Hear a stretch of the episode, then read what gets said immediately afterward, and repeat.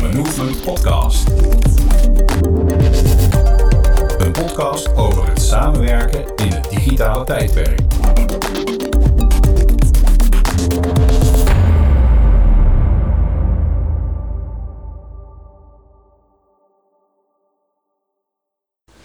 Nou, vandaag gaan we het in deze podcast hebben over de weg die je kunt afleggen van digitaal werken naar digitaal samenwerken. En dat doen we natuurlijk weer met Alet, Eddy en Mirjam hier aan tafel. Hoi. Goedemiddag allemaal. Hallo. Hallo. Hi. We hebben naar aanleiding van onze ervaringen hebben wij een redelijk omlijnde aanpak voor het digitaal samenwerken weten te formuleren. Toch Mirjam? Ja, absoluut. Bewezen aanpak. Een bewezen aanpak. Ja, we hebben op basis van de kennis en ervaring die wij met z'n allen hebben opgedaan bij verschillende bedrijven, tien principes gedefinieerd om een digitale transformatie of een, of een project of een programma tot stand te brengen. Oké. En waar leiden die tien principes toe? Die tien principes zorgen ervoor dat je op een goede, bewezen manier verandering teweeg kan brengen. Want wat we zien is dat die verandering niet een. Het zit niet meer in de, in de technologie. Hè? Dus ja, tuurlijk heb je mensen nodig die de techniek klaarzetten en, en al dat soort dingen. Maar Ja. die verandering te- tegenwoordig zit gewoon in dat je mensen moet gaan veranderen. Dus je moet mensen meekrijgen in die verandering, in die digitale middelen, in die hele ja, nieuwe wereld die natuurlijk ontstaan is. Daarom hebben wij tien principes gedefinieerd om eh, vooral dat stuk van de verandering mee te nemen. Oké, en met die principes maak je het eenvoudiger om te begrijpen of hanteerbaarder? Ik, nou, ik zou kunnen zeggen, we, hebben, we geven tien hele mooie handvaten. Mhm. Ze zitten in een volgorde, maar ik denk dat je hè, voor de ene is de ene misschien beter te begrijpen en mee te nemen. En de ander zegt, nou, dat, dat hoeft voor mij niet. Oké, dus je zou op willekeurige punten kunnen starten met een bepaald principe. Ja, nee, ja, dat denk ik wel. Ik weet niet, hoe kijk jij er tegenaan, Alet? Eh, ja, ik denk dat je even willekeurig een principe gewoon eh, eruit kan pakken en dat je daarmee kan gaan beginnen. Veel, je hebt het over verandering. Ehm, maar ik denk dat heel veel organisaties helemaal niet openstaan voor verandering. Of die willen dat niet. Die vinden het wel prima zo. Waarom zouden organisaties moeten veranderen? Wat iedereen natuurlijk weet, is stilstand is achteruitgang. Dus je moet wel, je moet wel mee met die verandering. Je kunt niet meer stilstaan. IT-applicaties die je tegenwoordig in je, in je bedrijf gebruikt, die leveranciers die, die verplichten jou ook al om naar een cloud variant toe te gaan. Je kunt niet maar een paar licenties meer kopen en zeggen, nou, over tien jaar eh, ga ik wel weer opnieuw kijken. Ja, veel Dus- organisaties zitten daar waarschijnlijk al. Hè? Ze hebben die spullenboel allemaal al. Ja, ja ik denk, maar dat komt doordat die IT-leveranciers natuurlijk jou gewoon verplichten met zo'n cloud-oplossing. Dus die cloud-oplossing die verplicht je al om überhaupt na te denken over, maar hoe ga ik daar dan mee om? Want dat betekent dat mensen continu nieuwe updates krijgen, dat dingen er toch anders uitzien. En een deel van je medewerkers die wil ook die nieuwe dingen. Ik denk, hè, dat, Ja, wat je dus ziet is dat nu ehm, je moet niet wachten op een update. Je, hè, normaal gesproken duurt het best wel lang. Je, je hebt best wel lang een periode dat je met een bepaald product werkt. En dat je daarna pas een eh, vernieuwde functies erbij krijgt. Wat je nu voornamelijk ziet als je over bent naar de cloud, is dat je elke week nieuwe updates krijgt. Dus het is voor een medewerker ook op een hele andere manier werken. Maar dat de ene week een, eh, een vinkje staat nog links, kan het de volgende week opeens rechts staan. Dus dat is wel een, een, grote impact ook op de huidige werknemers. Je moet wel veranderen, want die cloud die verandert ook continu. Dus je moet dat ritme bijhouden. Ja. Nou, en daarnaast is het denk ik ook zo dat er wat eh, jongere generaties die van de scholen komen... ook gewend zijn om al met die tooling te werken. En die verwachten ook dat jij dat als werkgever ook aanbiedt. Wat veel organisaties van, uh, van oudsher gewend zijn. Een versie, tijdje wachten, nieuwe versie, tijdje wachten, nieuwe versie kregen. Terwijl er wel zwaar functionaliteiten groeiden, veranderden. Maar dat die verandering nu niet uh, in losse versies is, maar eigenlijk een continue zeg maar, uh, duwkracht van de leverancier met nieuwe functies van die cloudgebonden software. En dat ze daar heel erg aan moeten wennen. Ja. Zie ik het zo goed? Nou ja, en bepaalde uh, bedrijven kiezen natuurlijk de strategie om dan niet dus elke week die updates uh, door te laten gaan, maar dat ze bijvoorbeeld twee keer per jaar mm -hmm. een grote update uh, doorzetten. En dat heeft een kleinere impact op de medewerkers, want dan hebben ze één keer per half jaar dus een keer een grote wijziging in plaats van continu wijzigingen. Voor een gemiddelde werknemer wordt dat al zeer prettig ervaren. Maar wat heeft dat met de principes te maken waar we net mee, uh, mee begonnen? Ja, de, de principes, ik denk dat het goed is om ze zo meteen ook even belangs te gaan, even heen. Maar de principes zorgen ervoor dat de werknemers die je hebt, Mhm. mm -hmm. Uiteindelijk ook gewoon tevreden gaan zijn met de spullenboel die ze krijgen. Dus met die digitale middelen die je als bedrijf aanbiedt, die je ook niet meer onweg kan. En waardoor zelfs nog jouw organisatie er heel veel profijt van gaat hebben. Dus het team Principes zorgt ervoor dat de werknemers die je hebt in de organisatie tevreden, blij zijn, er ook echt mee kunnen gaan werken. Mhm. En dat ze zelf zeg maar in het stuur gaan zitten, aan het stuur gaan zitten om nog meer te willen. Dus op een gegeven moment ga je zien dat als onze veranderen aanpak, als je die gaat volgen, dat de werknemers niet meer tegen jou zeggen: nee, maar ik wil het niet, maar dan gaan zeggen: wanneer krijg ik het? Ja, en ook de extra mogelijkheden die het cloudwerken eh, biedt, denk ik dan. Ja. Ja, helder. Ja. Is het dan niet eh verhandig om even ja, met een aantal van die principes te beginnen? Want we hebben de tien. Ja. Nou, gaan we los, zou ik zeggen. Ja.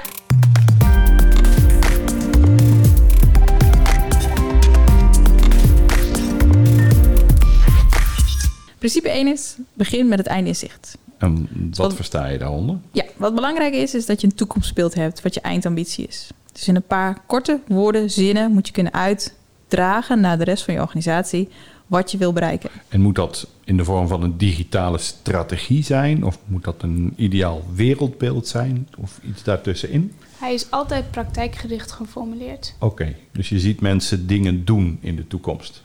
Ja, dus dus hoe mensen werken, hoe mensen samenwerken, hoe mensen dingen aan het doen gaan zijn met datgene wat je daar aan het, eh, Ja. aan het inzetten bent. Helder? Oké. En dan moet dus vanuit het hoger management moet het ook uitgedragen worden. Zodat de medewerkers het onderling ook weten waarom die tool er is. Oké. Het moet niet alleen iets zijn omdat nou eenmaal toevallig de mailomgeving aan moest, technisch. Ja. Maar het is een greepschaskist waar veel meer in zit. Ja. En het is aan het management ook om uit te dragen dat je daar ook veel beter eh, mee kunt werken. Oké. Helder? Principe 2. Yes, principe 2.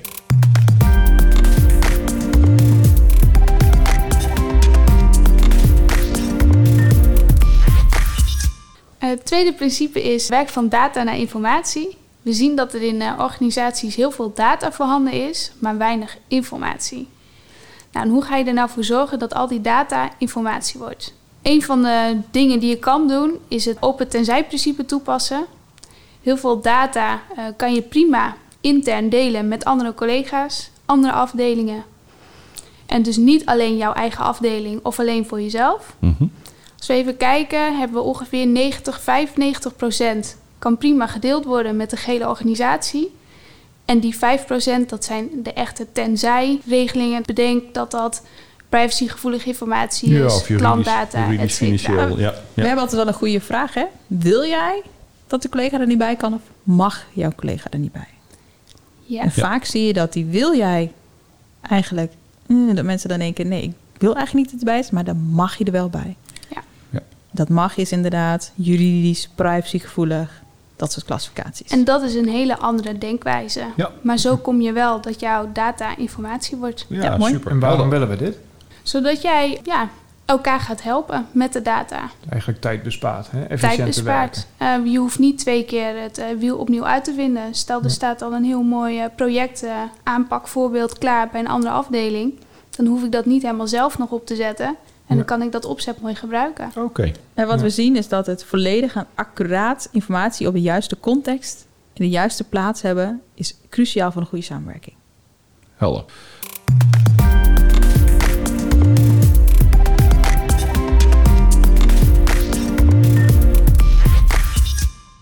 Principe 3. Waar hebben we het dan over? Praat technologieloos, open, transparant en eerlijk. Hé, dat is open en transparant weer. Ja. Precies, daar is die. Om juist open te werken als je samenwerkt op een platform, elkaar meer laat vertellen waar je mee bezig bent, zodat je anderen de gelegenheid geeft om ook in te springen en te helpen. Mhm. Maar ook een stukje wederzijds begrip tussen business en ICT. Je ziet vaak dat voor een bedrijf de ICT Chinees praat, daar snappen ze geen donder van. Ja, ja. En voor de ICT'ers is soms de business die praten in, eh, in een taal die zij niet begrijpen. Frans of zo. Een Frans, ja. Wat je kunt afspreken is dat je onderling eens even wat definities pakt. Hè? Dat je elkaar leert begrijpen. Dus als Samen een Engels praten. Samen Engels praten. Hè? Dat is een taal die ze beide begrijpen. Een praktijkvoorbeeld is als je in een juridisch bedrijf zit, dat ze praten over cases. Terwijl een, eh, een ICT-afdeling alleen maar denkt in documenten. Als je nou samen afspreekt dat je over een documentset praat, dan weet je allebei wat we bedoelen. Ja, Heel dus mooi. helder. Je gaat op, op een bepaalde manier technologieloos proberen te praten met elkaar, waardoor je meer wederzijds begrip krijgt over de spullenboel, de principes, de, de processen waarmee je eigenlijk gezamenlijk zit in zo'n organisatie. Ja, en je merkt ook de hulpmiddelen en de training, educatie die dan vaak vanuit ICT of zo gemaakt wordt. Dat zou echt juist in de taal moeten zijn van de medewerkers. Ja. Want als zij documenten noemen en niet cases, dan snapt zo'n medewerker in bijvoorbeeld een juridische omgeving minder wat hij er nou voor voordelen mee kan behalen. Ja. Ik denk wat een goede toevoeging nog is, wees ook altijd eerlijk. Hè? Dus wees eerlijk dat als iets even pijn doet. Een installatie doet nou eenmaal even pijn. Ja, dat kost je vijf minuten, tien minuten. Ga er ook niet eh, rooskleurig over zijn. Ga het ook niet verbloemen, maar zeg gewoon eerlijk, Ja, kort dus Het kost jou gewoon tien minuten Ja. van jouw tijd. Dat is nou even niet anders, maar daarna kun je weer door. Oké.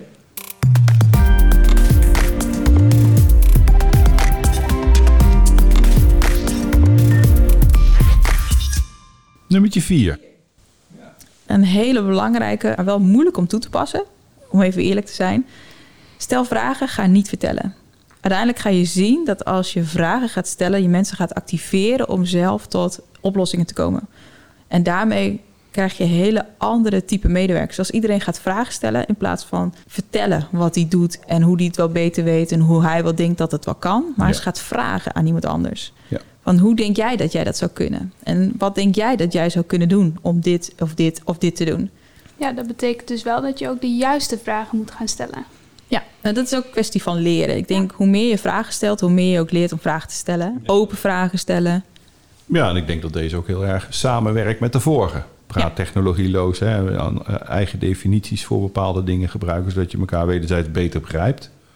En dan wordt het ook makkelijker om vragen te stellen. Dus die twee die werken heel erg op elkaar in. Ja, komen bij vijf.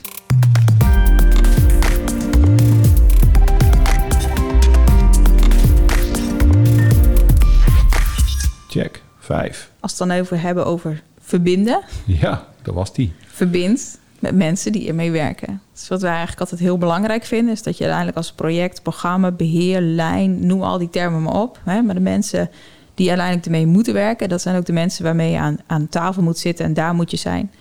Geen tussenlagen, geen coördinatoren. Uiteindelijk zijn de mensen die, het mee, die ermee moeten werken... met die tools, met die digitale middelen... dat zijn ook de mensen waarbij je aan tafel wil zitten. Het hoeft echt niet allemaal te zijn. Pak er een paar op een afdeling... Dat noemen we dan vaak champions of early adapters of ambassadeurs. Ja, dat zijn de mensen die je pakt, daar praat je mee. En zij zorgen ervoor dat je samen met hun eh, de digitale middelen goed gaat inzetten. ja, want onze ervaring is wel dat een leverancier kan wel vinden van een bepaald hulpmiddel dat dat iets kan. Maar het wordt vaak gedefinieerd of beter gedefinieerd vanuit degene die er ook daadwerkelijk mee moet werken. Ik doe het liever zo, terwijl dan op een andere afdeling hetzelfde middel op een andere manier gebruikt, omdat dat beter bij hun procesgang handelwijze past. Dat bedoel je er volgens mij mee te zeggen. Ja, en dan wat je ook ziet is dat als je bij de mensen zelf aan tafel zit, dan gaan ze ook in beweging komen. Mensen gaan zelf tevreden zijn op wat ze hebben en wat ze hebben gedaan. En ze gaan het ook weer uitdragen aan andere collega's. En wij passen dan principe Zes eigenlijk direct toe. Nou, Dat ik is- dacht ook, ook zelfs vier. Stel vragen. Ja, ja. Wij stellen vragen. Maar wat doe je er nou mee?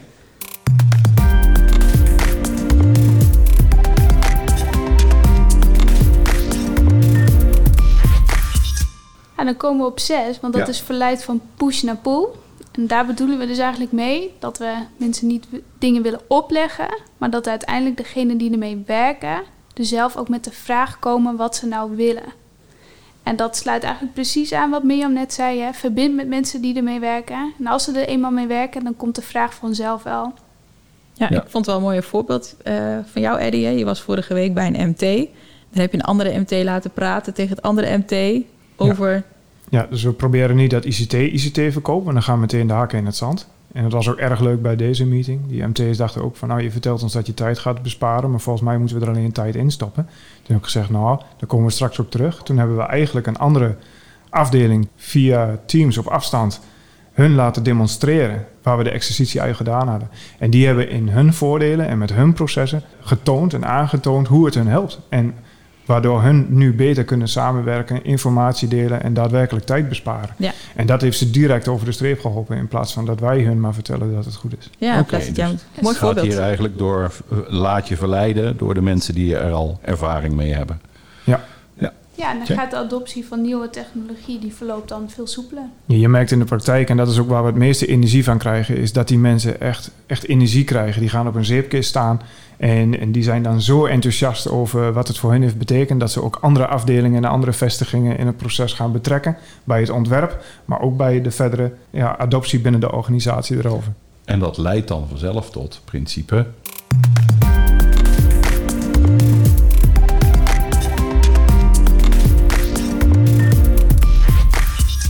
Zeven.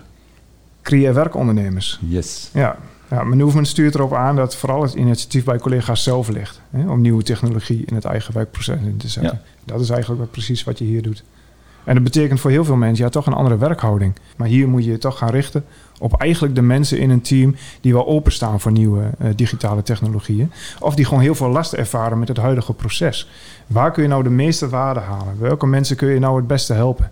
En om die te identificeren en die mee te krijgen, ja, dat is eigenlijk het leuke eraan. Want die mensen geven later ook de meeste energie terug.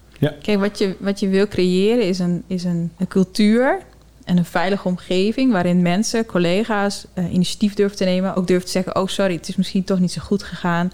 Mensen die durven te gaan doen, dat zijn de mensen die je wil hebben in, in de huidige cultuur, in de huidige digitale wereld. Want uiteindelijk is het gaan weer leren werken met al die digitale middelen is niet meer dan gewoon gaan doen. Zo moeilijk is het uiteindelijk niet. Maar je moet wel durven een stap te zetten, durven op een knop te drukken en dan zien dat er eigenlijk helemaal niks omvalt. En dat stukje, hè, dus dat, dat durven om te doen, nou, dat is eigenlijk wat we heel graag bij mensen willen creëren. Initiatief nemen, durven te klikken, durven doen. Gewoon, weet je, er valt niks om, er gebeurt niks. Ga maar gewoon lekker aan de gang. Ja, en ook al gaat er gebeuren, gebeurt er wat, dan gaan we alsnog aanpassen. De technieken gaan heel snel. Dus er komen ook weer nieuwe technieken en middelen snel beschikbaar waar je toch mee moet gaan experimenteren. En dat is voor iedereen nieuw. Daar heeft niemand op de wereld nog ervaring mee. Ja, dus experimenteren is bij dat werkondernemerschap is wel een hele belangrijke. is een eigenschap die die moet bezitten. Ja, helder.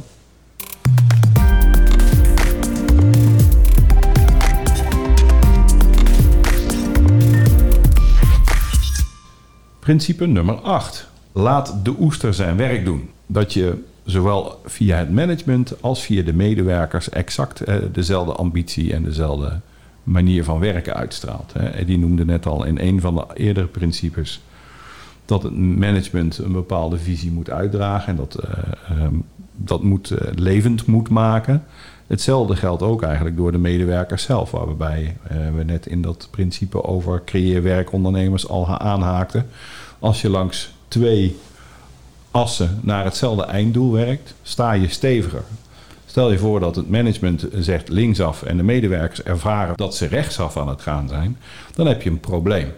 Dus als je boven en onder management en medewerkers op één lijn krijgt met het verhaal, de ambitie en de manier waarop je met zeg maar nieuwe digitale middelen omgaat, dan sta je zes keer steviger dan als dat niet zo is. Ik denk ook toevoeging nog, hè, ook de as vanuit HR is heel belangrijk. Dus de Ja. type medewerkers die je nieuw aanneemt, Pre- precies. essentieel voor Ja, de. als je als HR-afdeling bijvoorbeeld de ambitie laat zien dat je mensen met het nieuwe profiel durft aan te nemen, met het zicht op de toekomst, dan zullen ook medewerkers en managers ervaren van oké, we zijn dus nu echt van A naar B aan het gaan. Ja, want onze ervaring is dat je op dit moment goed moet kijken naar de competenties van mensen en niet zozeer naar de kennis en kunde van mensen. De kennis en kunde kan iedereen op dit moment Ja. best makkelijk eh, opnemen. Hè? Je kunt best makkelijk de huidige technieken opnemen, maar de competenties om iets op te durven nemen, dat zit vaak wel in iemand of dat moet je creëren. Dus ik zeg altijd liever ga kijken naar competenties van mensen in plaats van kennis en kunde. Dat kun je allemaal wel bijschaven. Ik wil nog wel heel even kort de opmerking plaatsen dat een werkondernemer niet precies altijd een jonge ondernemer hoeft te zijn. Ook Wat we ook veel in de praktijk zien is dat juist eigenlijk de mensen zitten die er al langer zijn. Die weten precies hoe de processen werken. En soms eh, zijn het de perfecte medewerkers die soms aan het herintreden zijn. Of die vanuit een lange ziekte eh, eh, langzaam eh, met minder uren weer in het werk moeten komen. Die krijgen soms de taken om eens te kijken van... hé, hey, we hebben hier die nieuwe digitale middelen. Kun jij eens kijken wat we daar in die teams voor kunnen doen? En dat werkt eigenlijk best ideaal. Ja. Want die mensen hebben Ja, alle tijd om zich met die nieuwe eh, materie te bemoeien. En hebben ook het gevoel dat ze direct iets kunnen betekenen. Gaan we door naar principe 9.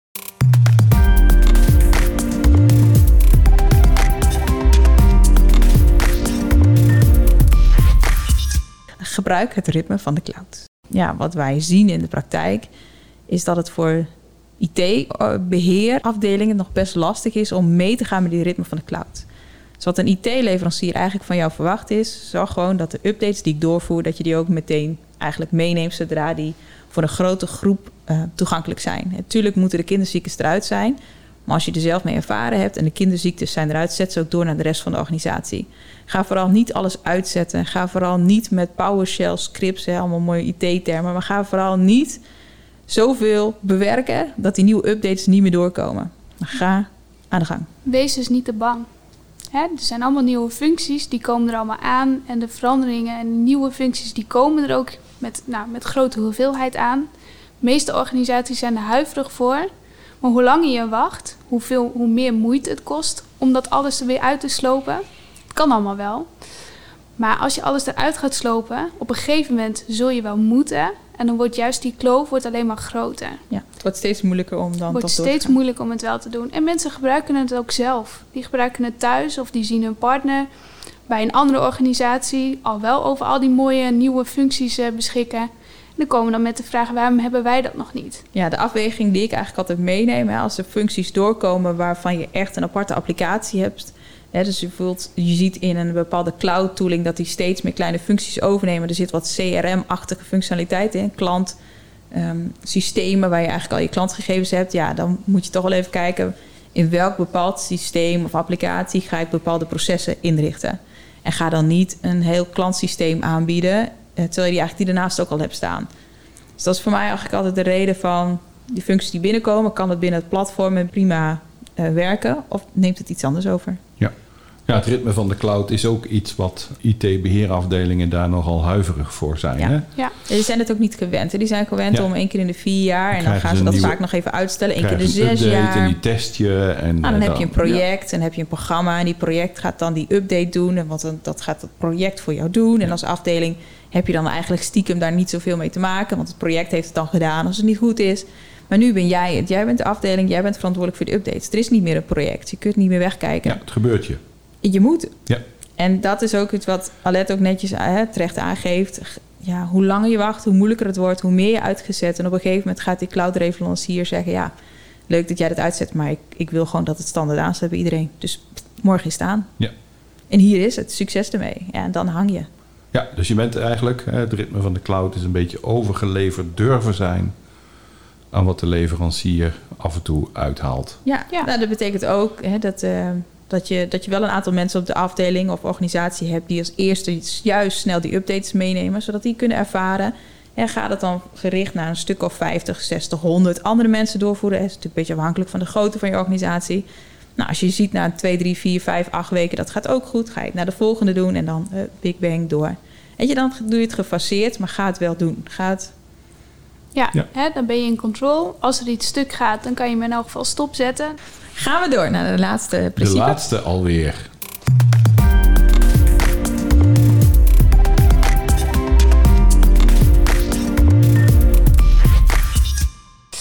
Die hangt eigenlijk samen met wat we net zeiden. Het gebruik het ritme van de cloud. Deze is uh, hou het standaard waar het kan en maatwerk waar het moet. Hou het bij de standaard. Zeker 80% van de gevallen zal dat zeker moeten lukken.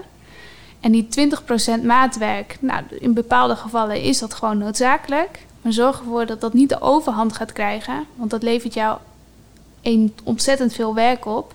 Juist met al die updates die eraan komen, die steeds sneller komen. Als je met maatwerk gaat werken, ja, dan. Dan, dan heb jij gewoon extra werk. Ja, mijn ervaring is dat je vanuit de IT-afdeling heel vaak ziet... Hè, er zitten uh, mensen die veel mogelijkheden zien. Want uiteindelijk kan je vanuit IT altijd alles doen. Altijd alles kan gemaakt worden, gescript worden, gebouwd worden. En dus als je aan een IT-afdeling vraagt, kan dit? Dan zou iemand over het algemeen altijd zeggen, ja, tuurlijk kan dat. Dus durf maar ook wil nee je te, het ook? Wil je het, dus durf ook gewoon nee te zeggen. Hè? Ja. Durf ook inderdaad nee te zeggen. Nee, dat kan niet, want het zit er standaard niet in. En als je dan nog weer genoeg redenen krijgt, businessreden om te zeggen... ja, maar ik heb het echt nodig omdat daarvoor zoveel efficiënter gaat worden, zoveel meer waarde gaan halen, dan kun je nadenken: oké, laat ik dan eens kijken hoe ik dat specifiek of maatwerk kan maken. Ja. Maar eerste antwoord is nu standaard nee in plaats van ja. En dat is niet erg. Ja, er is soms ook een gevaar dat als je te veel maatwerk toepast, dat je niet kan garanderen of dat in de toekomst nog werkt. Ja. En meestal, in de meeste gevallen, is eigenlijk de standaard wel voldoende. Nou ja, je wordt ook zelf verantwoordelijk voor het laten werkend krijgen van die situatie in de toekomst. Terwijl de leverancier, als je daarin meegaat, hè, die 80%, zelf de verplichting heeft om het werkend te houden.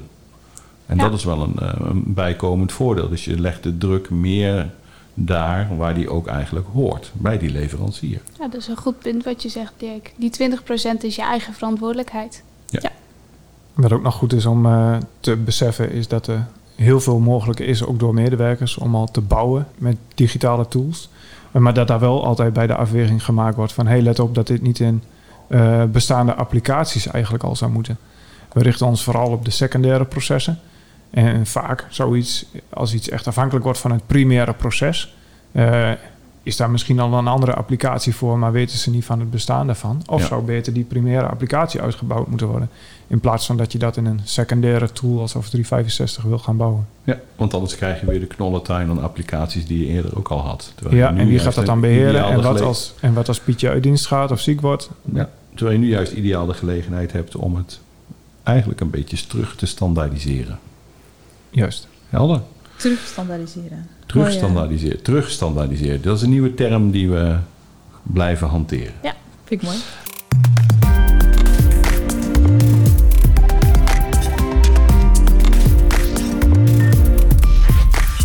Hey, nou Dat we tien- waren de tien Ja, dat waren ze. Dan hebben we tien principes besproken. Dat is natuurlijk best wel een omvangrijk setje blauwe plekken en wijsheden die daar neergeschreven zijn. Ehm, kunnen mensen dit nog eh, nalezen ergens? We hebben een mooie website live. Ja. www.manovement.com. Ja. Mogelijk ben je al via de website hier gekomen. Klik dan op de website door. Eh, daar hebben we de principes. Hebben we ook een mooi filmpje eh, waarin de tien principes even uitgelegd worden met een eh, korte. Korte uitleg, Uitleg, erbij. ja. ja. Dus ja, op onze website vind je meer. Daarnaast komt onze boek live. Ja. Onze boek nummer 1. En in onze boek nummer 1 bespreken we ook deze principes. En iets uitgebreider dan nu. Dus kun je het rustig nalezen. Nou, geweldig. Nou, let Eddie, Mirjam, dank jullie wel weer. Ja, dankjewel. Tot de Wij volgende gaan- keer. Wij gaan op naar Tot de de volgende podcast.